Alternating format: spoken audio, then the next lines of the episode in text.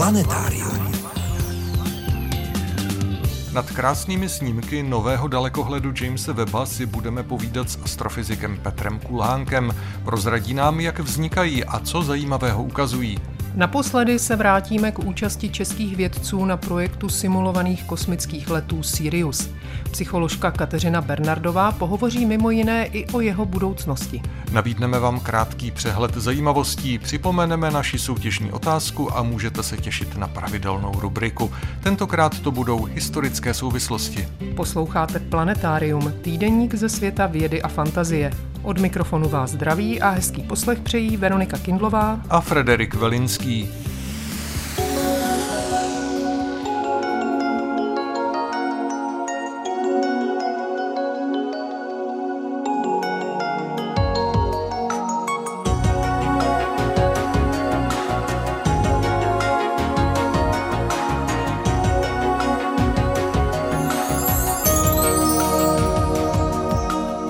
Začneme přehledem zajímavostí ze servisu České tiskové kanceláře.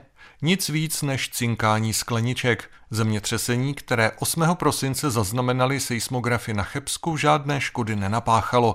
Jeho síla jen lehce přesáhla třetí stupeň magnituda. Epicentrum bylo více než 7,5 kilometru pod zemí, nedaleko Lubů u Chebu. Žádné menší otřesy mu nepředcházely, ale mohly by následovat. Chebsko je seismicky nejaktivnější oblastí Česka. Zemětřesení se tam vyskytují v celých sériích, rojích, ale naštěstí jen slabá. Ve dva miliony let staré zmrzlé půdě z usazeninového ložiska Kap Kopenhagen v Píryho zemi na severu Grónska se až do dnešních dnů dochovaly genetické stopy po dávných organismech. Vědcům se z útržků dochované DNA podařilo zjistit, že desetitisíce let před zamrznutím rostly v této oblasti břízy, vrby, jedle i cedry, pod nimiž se proháněla zvířata. Husy, zajíci, soby, lumíci a trochu nečekaně i dnes již vymřelí chobotnatci mastodonti. Pouštní planina Naska na jihu Peru je proslavená takzvanými geoglyfy, obřími liniovými obrazci, které kdysi vznikly odstraněním tmavé povrchové vrstvy kamenů, pod níž se skrývá světlý podklad. Mnohé z nich měří desítky metrů a jsou dobře patrné jen z výšky. Jejich smysl dodnes nebyl zcela objasněn. Japonský výzkumný tým, který je zkoumá, nedávno ohlásil objev dalších 168 dosud neznámých obrazců.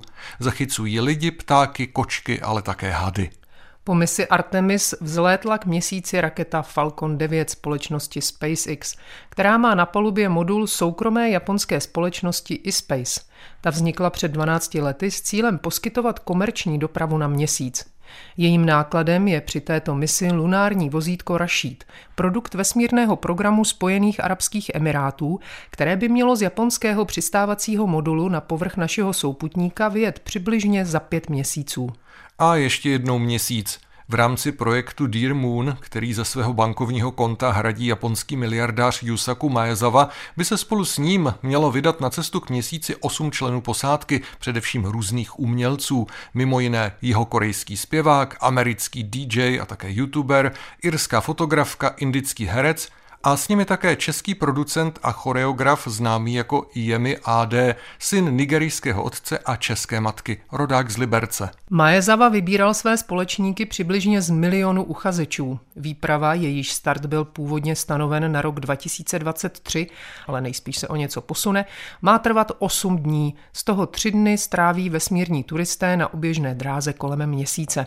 Yusaku Majezava doufá, že měsíční výlet bude pro umělce velkou inspirací a jeho jeho výsledkem nějaké skvělé a snad i neobvyklé tvůrčí počiny. Uvidíme. Zatím si můžeme prohlížet třeba fotografie, které na Zemi posílá dalekohled Jamesa Weba. I to jsou svým způsobem umělecká díla. Rozhodně se na ně moc dobře dívá.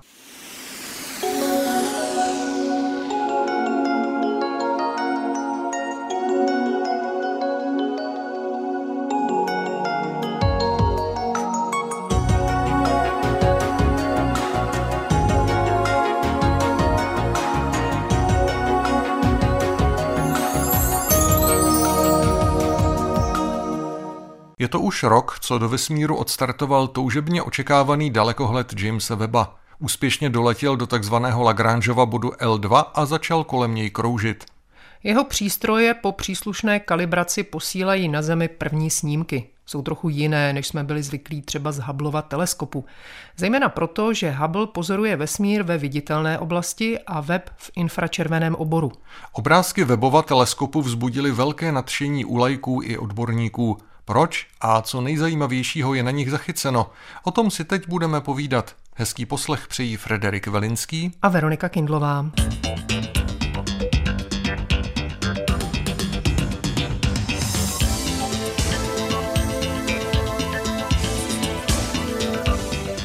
Nad krásnými snímky z dalekohledu Jamesa Webba jsme se sešli s fyzikem a astrofyzikem Petrem Kulhánkem, profesorem Pražského ČVUT a pracovníkem hvězdárny a planetária hlavního města Prahy.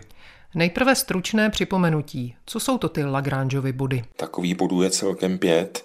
To jsou velmi zvláštní body, ve kterých se vyrovná přitažlivá síla Země, přitažlivá síla Slunce a odstředivá síla oběhu toho daného předmětu kolem Slunce. Ten Lagrangeův bod L2 se nachází 1,5 milionu kilometrů za Zemí směrem od Slunce a tím je zcela jistě předurčen ke sledování hlubokého vesmíru. Naopak Lagrangeův bod L1, který je 1,5 milionu kilometrů směrem ke Slunci, tak tam se zase pozoruje Slunce na ten blízký vesmír. Doménou dalekohledu Jamesa Webba tedy budou především snímky hlubokého vesmíru, a to v dosud neviděných detailech.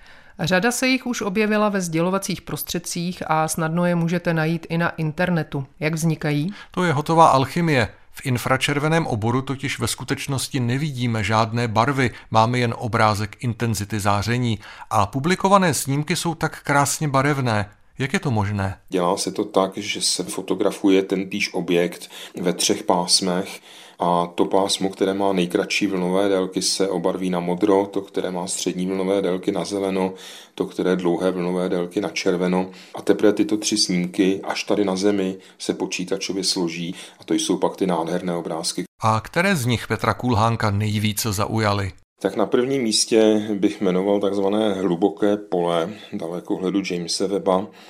Ono to sousloví hluboké pole, neboli deep field anglicky, pochází z roku 1995, kdy Hubbleův dalekohled pořídil první hluboké pole souhvězdí Velké medvědice. Jehož část je Velký vůz, který všichni posluchači určitě znají.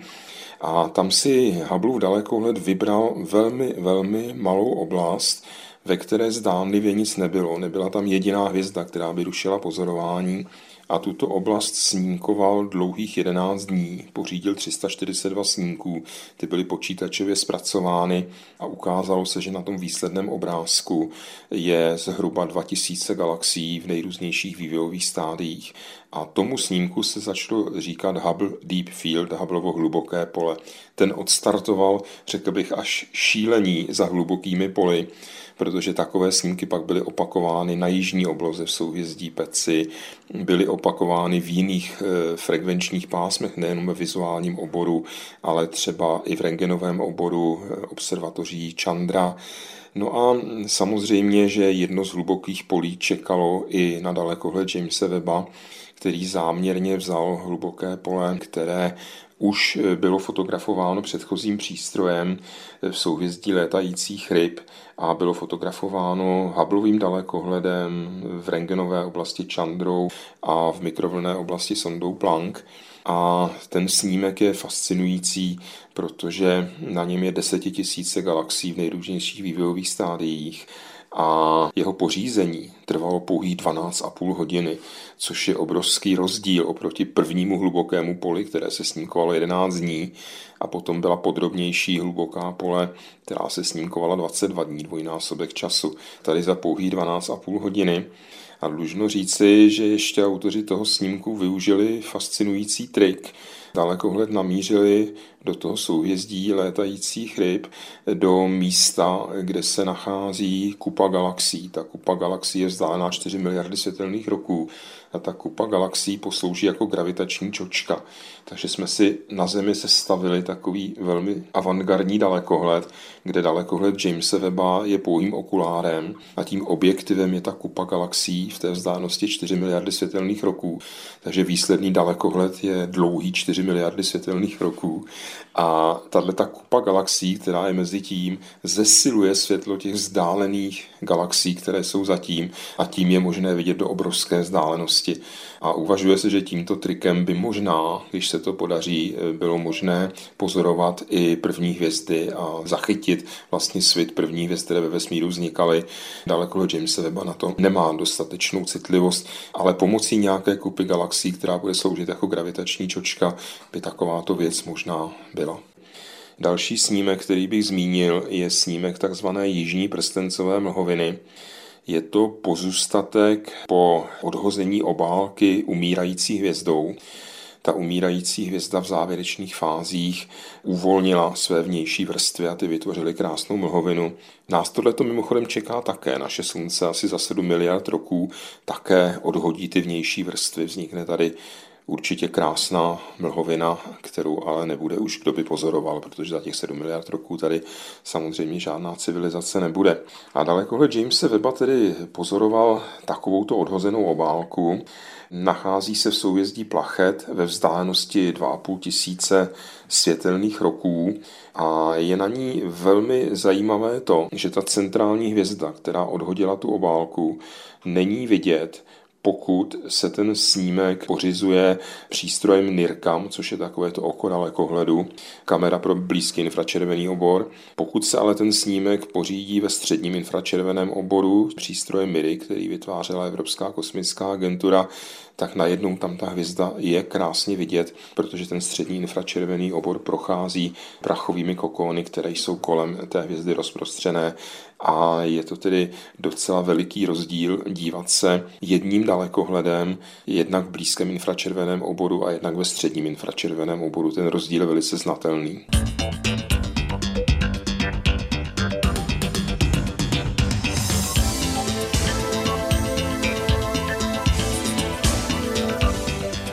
Další fascinující snímky dalekohledu Jamesa Webba zachycují fenomén hvězdných porodnic, oblastí, kde se v obrovském množství, doslova po tisících, rodí nové hvězdy.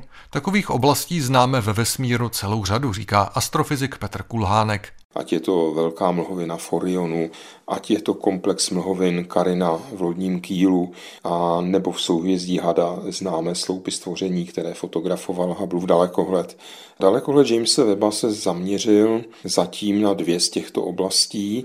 Jedna ta oblast je v lodním kýlu, malá část mlhoviny Karina a druhá ta oblast je v souhvězdí Hada a to jsou ty známé sloupy stvoření, které mm, byly ikonickou fotografií Hubbleova dalekohledu. Oba ty snímky jsou si velmi podobné. Na obou těch snímcích je dobře patrná tvorba hvězd v podobě takových odkapávajících prstíčků z těch mlhovin, Jeden takový prstík má rozměry 5 až 7 světelných roků. A je to vlastně zhuštěná látka, která už drží trošičku gravitací. Ta gravitace dál bude kontrahovat ten objekt, říkáme tomu globule, až do okamžiku, kdy proti té gravitační kontrakci se postaví tlak té látky pak ta hvězda se nazývá protohvězdou v této fázi a protohvězda velmi pomalu ještě se zmenšuje, zvyšuje se teplota vnitru až do zažehnutí termojaderné syntézy a v tuto chvíli se to stává regulérní hvězdou.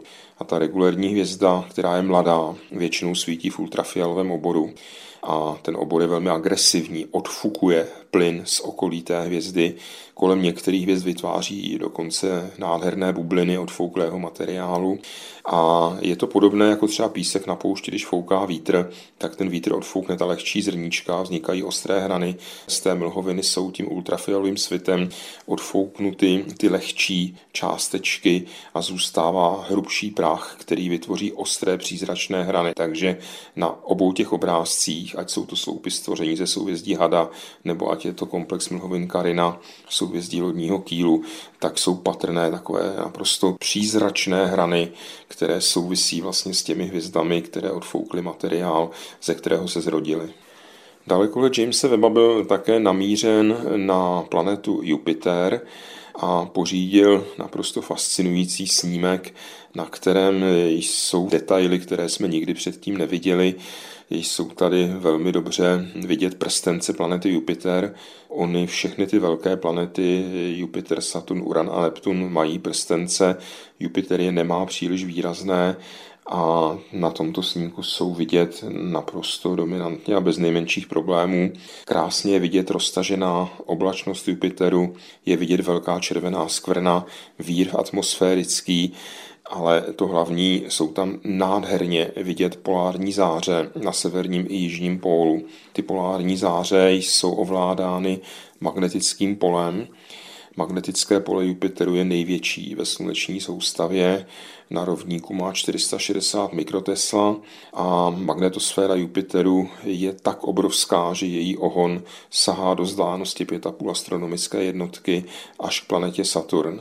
A v tomto obřím systému je zachytáván sluneční vítr, částice slunečního větru a ty jsou magnetickým polem směrovány do polárních oblastí, kde excitují vnější vrstvy, vlastně jakousi atmosféru Jupiteru a ta excitovaná atmosféra září a to jsou polární záře. Ten mechanismus je velmi, velmi podobný mechanismu polárních září na Zemi, nicméně na Jupiteru existuje ještě jeden typ polárních září, které na Zemi nemáme. Jupiterův měsíček Io má činné vulkány a ty vulkány vyvrhují jonty síry. A dál už je to stejné. Jonty síry zachytí magnetické pole Jupiteru, nasměruje do polárních oblastí a tyto ty síly jsou ale tak energetické, že vytvoří rengenové polární záře. To je to, co na Zemi nemáme. A tyto rengenové polární záře jsou pozorovány mnohými přístroji. Samozřejmě nikoli dalekohledem Jamesa Weba, který je pro infračervený obor. Ten pozoruje jenom ty infračervené polární záře. Ale i v těchto zářích objevil velké zvláštnosti, Ony ty blízké měsíce k planetě Io, Europa, Ganymed a Kalisto narušují magnetické pole. A to narušení magnetického pole se projeví v obrazu té polární záře. Vznikají tam takové uzlíčky, které jsou vlastně jakýmsi primitivním obrazem těchto měsíčků v tom svitu té polární záře.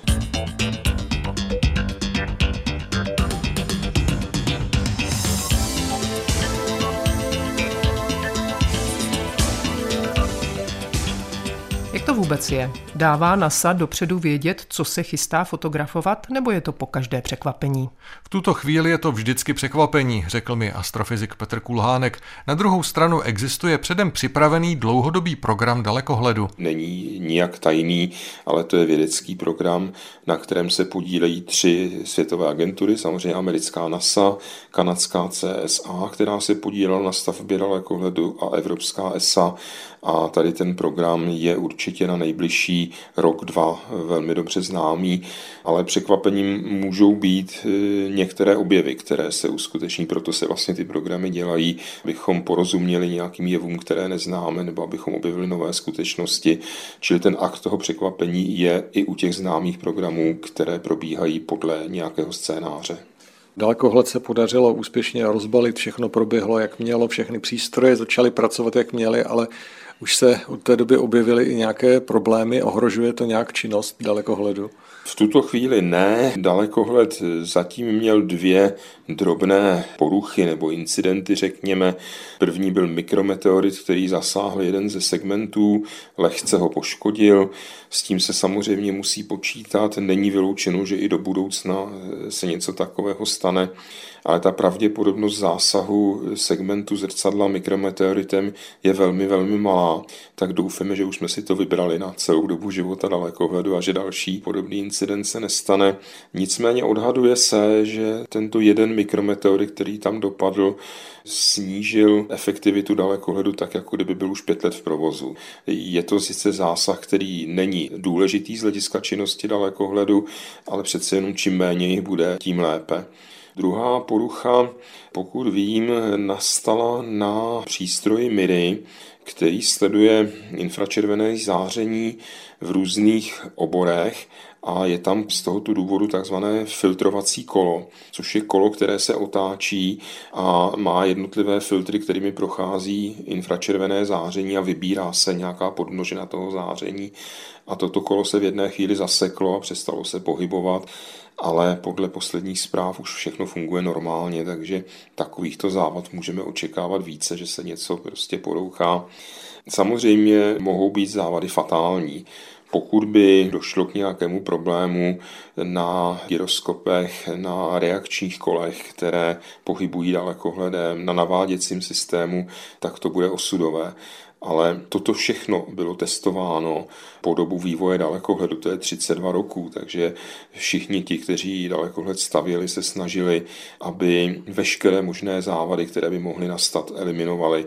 Takže doufejme, že se to podařilo. A i proto se vlastně start dalekohledu oddaloval a oddaloval. Poprvé měl startovat v roce 2007, což se neuskutečnilo.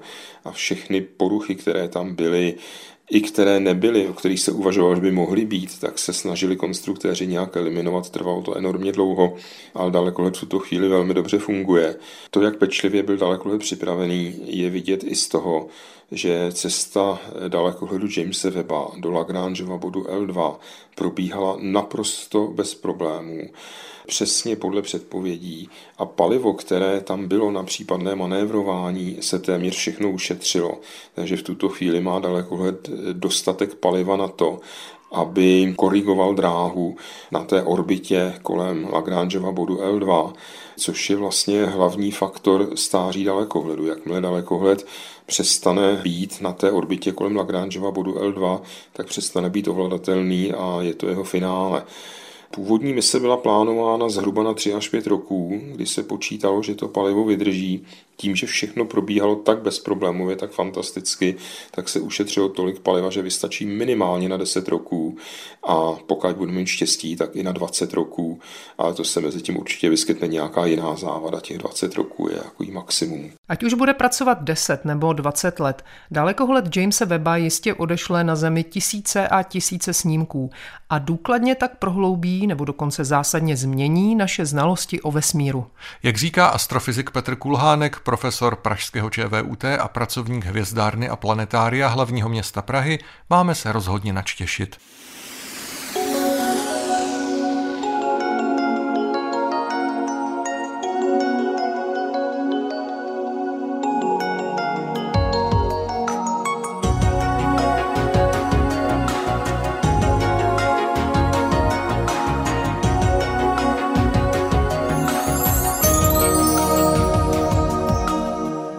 Teď už se v rámci planetária pojďme věnovat zajímavým historickým souvislostem. Slovo má jako vždy kolega Adam Widner, snad proto, že jsou prázdniny, je jeho příspěvek na školní téma.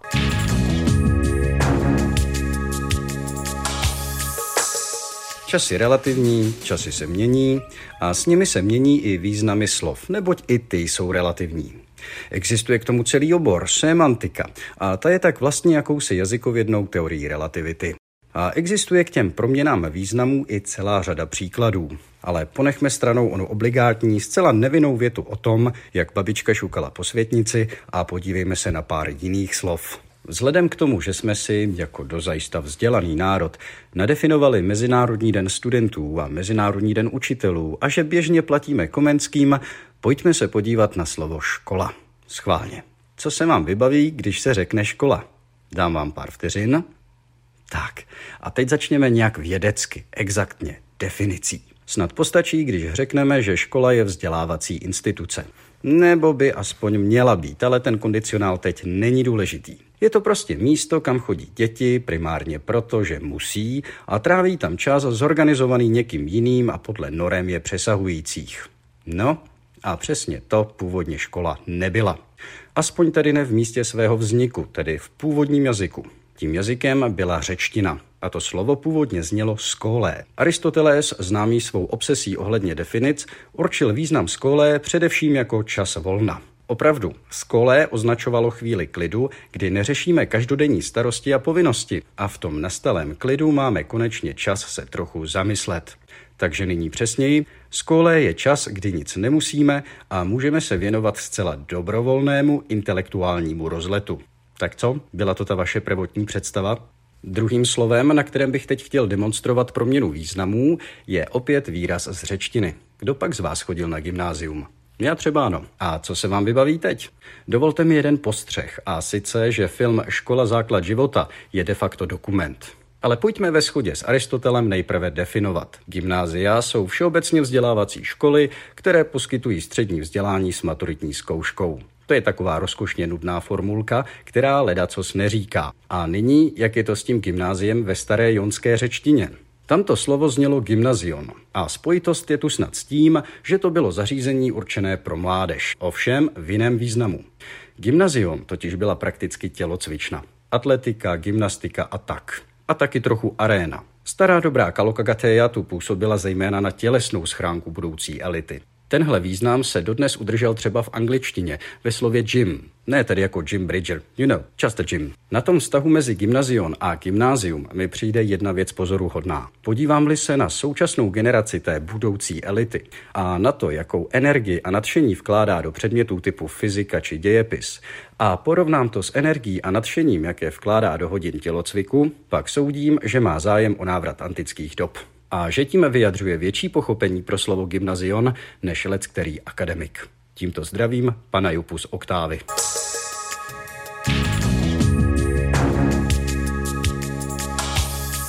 Texty pravidelných rubrik najdete v plném znění na našem webu. Rozhovory z pořadu se tam nacházejí také ve zvuku a částečně i v textovém přepisu. Naše adresa je rozhlas.cz lomeno planetarium. Na webu najdete i naši soutěž. V prosinci hrajeme o knížku geologa Petra Brože a výtvarnice Lucie Škodové Vesmírníček a neb usínáme s vědou. Nabízí 70 příběhů ze života sluneční soustavy a jejího objevování. Určená je především dětem, ale mnoho zajímavého se v ní dočtou i dospělí.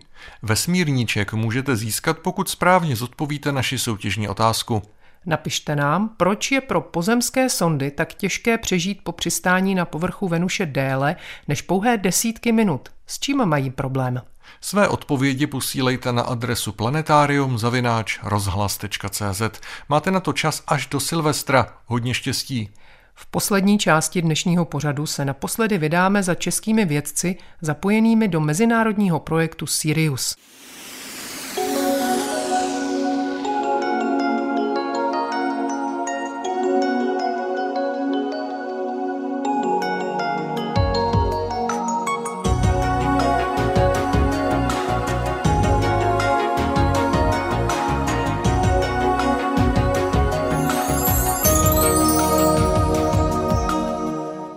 Účasti českého výzkumného týmu v mezinárodním projektu simulovaných kosmických letů Sirius, který probíhá v Moskevském institutu lékařsko-biologických problémů Ruské akademie věd, jsme si povídali už třikrát. Dnes toto povídání zakončíme. Podíváme se do budoucnosti projektu, která je sice naplánovaná, ale trochu nejistá a povíme si něco i o jeho lidské stránce. Pozemští kosmonauti z izolačních experimentů jsou pro vědce jaksi samozřejmě pokusnými osobami. V první řadě jsou to ale normální lidé a bylo by asi dobré se k ním podle toho chovat. Nicméně ne každý vědec to tak úplně dokáže. Planetáriem vás i nadále provázejí Veronika Kindlová a Frederik Velinský.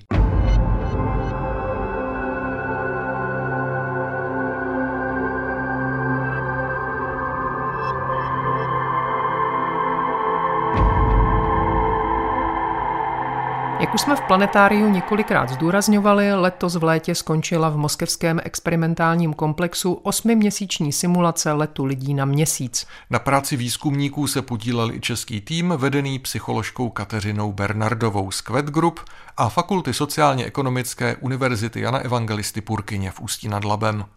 Jak bude výzkum českého týmu v rámci projektu Sirius pokračovat? První řadě je nutné říci, že tím, že skončila osmiměsíční vesmírná mise, její simulace, tak my jsme získali značné kvantum výzkumných dat, čili teď jsme v situaci, kdy zpracováváme data, Statisticky zpracujeme data, nastane další fáze, kdy interpretujeme to, co z toho vychází a paralelně s tím píšeme zprávu z výzkumu. Já odhaduji tu naší práci v této části experimentu na rok. Paralelně s tím ale se připravuje další fáze Siriusu. První experiment trval 17 dní, druhá etapa experiment trval 4 měsíce. Máme za sebou třetí etapu, kdy experiment trval 8 měsíců a vždycky to byla simulace letu na měsíc. Teď se chystá mezinárodně v rámci Siriusu poslední etapa letu na Mars, bude 12-měsíční a NASA a institut v Moskvě to vymysleli tak, že chtějí udělat tři po sobě jdoucí roční experimenty, aby bylo možné komparovat tyto tři simulované lety mezi sebou. Ten experiment by měl skončit až v roce 2027. Náš vědecký tým působí v projektu díky grantu Technologické agentury České republiky, který vyprší koncem roku 2023. Vedle nich se na projektu podílejí vědci z východu i západu, včetně americké NASA a výzkumné středisko, jak víme, je v Moskvě. A tak je samozřejmě otázka, jestli po covidové lekci neovlivní další průběh projektu také krutá a bezohledná válka na Ukrajině a z ní vyplývající napětí mezi Ruskem a zeměmi euroatlantického prostoru. Já vám nejsem schopná říct, co bude za měsíc, co bude za tři měsíce. Ke dni tohoto rozhovoru to je tak, že projekt Sirius běží dál. Je to ryze mezinárodní výzkum, kdy se skutečně toho účastní x týmů celého světa. Jsme ve fázi přípravy na 12-měsíční misi, kdy všechny týmy si připravují zase metodiku, připravují si scénáře toho, co oni do toho dají z hlediska konkrétního výzkumného projektu a čeká se na rozhodnutí NASY, čeká se na rozhodnutí institutu IBMP, tyto dva organizátoři, jak se domluví a co bude dál převládá myšlenka toho spojení, ten fakt, že to je takhle široký mezinárodní výzkum, kolik lidí, kolik týmů je tam zapojeno. Další argument, jak unikátní to je, a to nejdůležitější, Stojí to velikánské peníze, stojí to veliké úsilí mnoha, mnoha desítek a stovek vědců.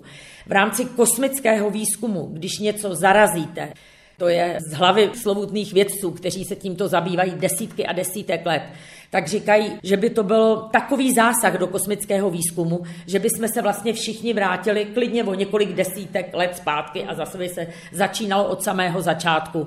Čili to, co nás spojuje v rámci tohoto projektu, jsou ty vize, to, jak unikátní to je, jak je obtížné to zorganizovat a spojuje nás to, že všichni chceme letět.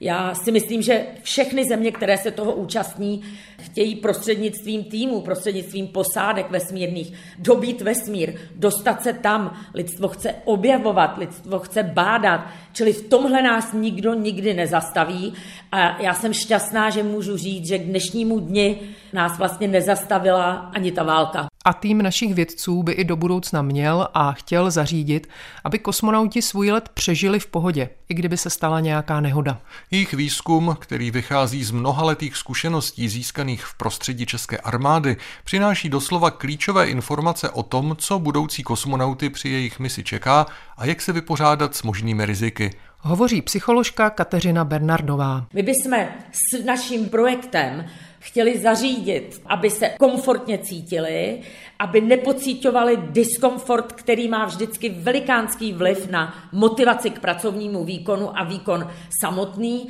jak udělat to, aby byli schopni ošetřit svoje vztahy, ošetřit v úvozovkách. K tomu nám třeba slouží metoda sociomapování, unikátní, tak dobře měří lidské vztahy a vazby, že kež by se stalo, aby tahle ta metoda byla skutečně vnímána jako balíček první pomoci pro ten kosmický let, kdy naše představa je to, co jsem dělala v armádě, že v rámci té vojenské jednotky, tady v rámci kosmické posádky, si vezmu jednoho člověka, nemusí to být ani velitel. Tady je zapotřebí, aby to byl člověk, který má cit pro vztahy a vazby. Dokáže diagnosticky sejmout, vidět, vnímat, co se v té posádce událo.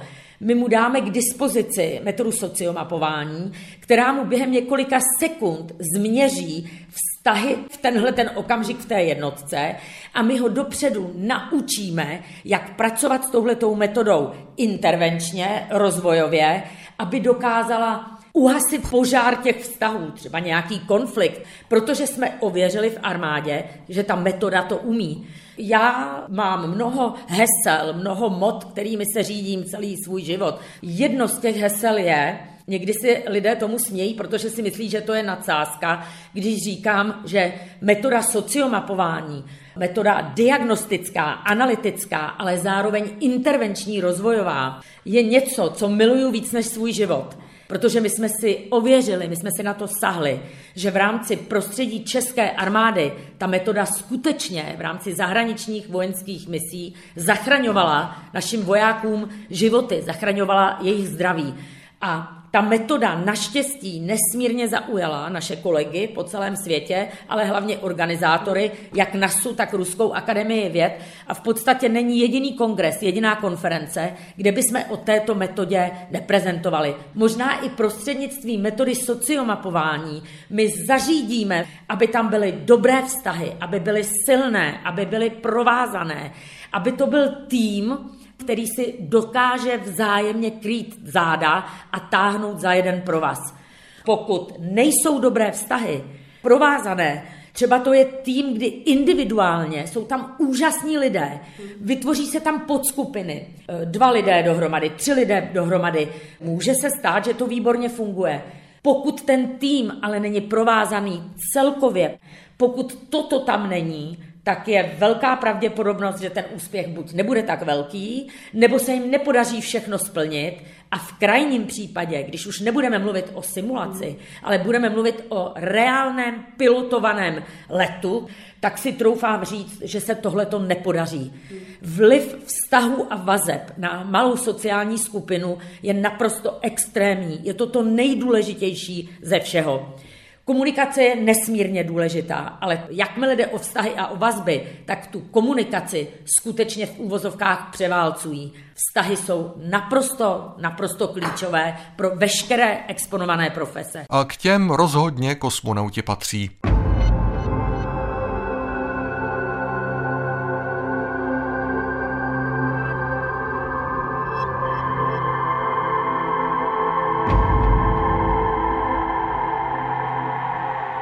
Měření lidských postojů se provádí prostřednictvím dotazníků. Jak se ale pozná, že je kosmonauti vyplňují pravdivě a poctivě, že nelžou? Podle našich badatelů jde jednoznačně o to, aby výzkumníci a posádka měli vzájemně dobré vztahy. Tomhle typu výzkumu si to podle psycholožky Kateřiny Bernardové určitě lze dovolit. Dělala jsem vždycky sociální akční výzkum. Záleželo nesmírně na tom, abych se zpátky vrátila k té cílové skupině, k těm respondentům. Chtěla jsem jim dát zpětnou vazbu. Chtěla jsem velitelům, kteří si to objednali, dát do ruky cené informace, aby je mohli využít pro vedení těch lidí, pro organizaci jejich činnosti a tak dále. Čili vždycky jsem na to kladla důraz. Já na to kladu důraz i v rámci kosmického výzkumu. I mý lidé, kteří tohle to velmi pochopili a zvnitřnili a řekli, aha, tak my můžeme nejenom bádat, ale můžeme být i velmi užiteční a prospěšní těm samotným kosmonautům a astronautům, jejich velitelům a samozřejmě i zadavatelům toho samotného výzkumu, toho projektu. Čili přístup toho našeho českého týmu se velmi výrazně liší od přístupu ostatních týmů z různých států světa. Většinou tam převažuje to, že ta pokusná osoba je pro vás kód, dejme tomu, tento člověk je 3231 a oni tímto způsobem, jakoby s vědeckým materiálem, s tím člověkem spolupracují a bádají a analyzují v rámci toho jednoho člověka a těch dalších a celé skupiny to svoje zadané téma.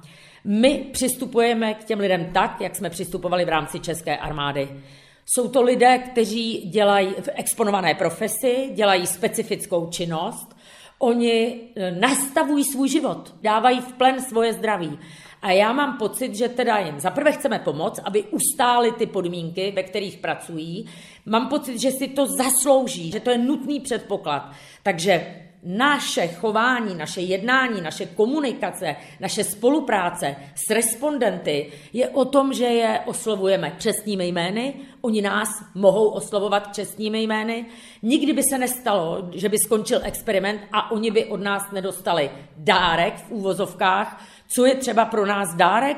Tým Evgenie Tarelkina, to byl Sirius 1819, od nás dostali kuličku skleněnou, která má podobu Marsu. Byli z toho velmi překvapeni, nesmírně se jim to líbilo a takovýmhle úkonem, který jsme dělali opakovaně několikrát, jsme se přesvědčili, že u exponovaných profesí v určitých výzkumech se tenhle ten osobní přístup velmi, velmi osvědčuje. Plně profesionální jsme ve chvíli, kdy statisticky zpracováváme data, když zadáváme, takzvaně administrujeme ty dotazníky, ale jinak, úplně jinak s těmi lidmi zacházíme a jednáme. Pozdravit je, napsat jim na závěr toho dotazníku, vážíme si vašich odpovědí, děkujeme vám za zpětnou vazbu, kterou nám dáváte. My si neskutečně vážíme toho, že máte v nás důvěru a že nám ty svoje postoje lidské zprostředkováváte díky odpovědím. Děkujeme Český výzkumný tým Kosmov. Tohle se neděje v rámci kosmického výzkumu celosvětově. Skutečně se to děje jenom ze strany českého přístupu a českého výzkumného týmu.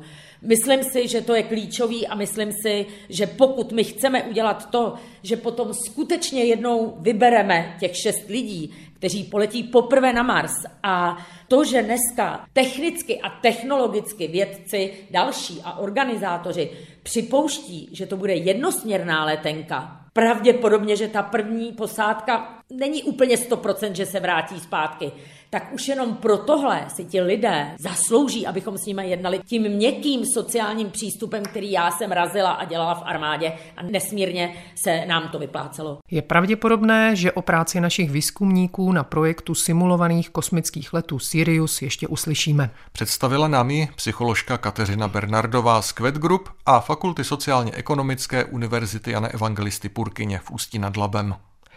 A to je z dnešního planetária definitivně všechno. Přejeme vám krásný zbytek víkendu a klidný předvánoční týden. Uslyšíme se zase příští neděli. Loučí se s vámi Frederik Velinský a Veronika Kindlová. Naslyšenou. Planetárium. Planetárium, magazín ze světa vědy a fantazie, přináší každý týden rozhovory s odborníky či popularizátory vědy, nabízí aktuality, pravidelné rubriky a také soutěž o zajímavé publikace. V podobě zvukové či psané nás najdete i na internetu rozhlas.cz lomeno planetárium. Vydejte se s námi za poznáním.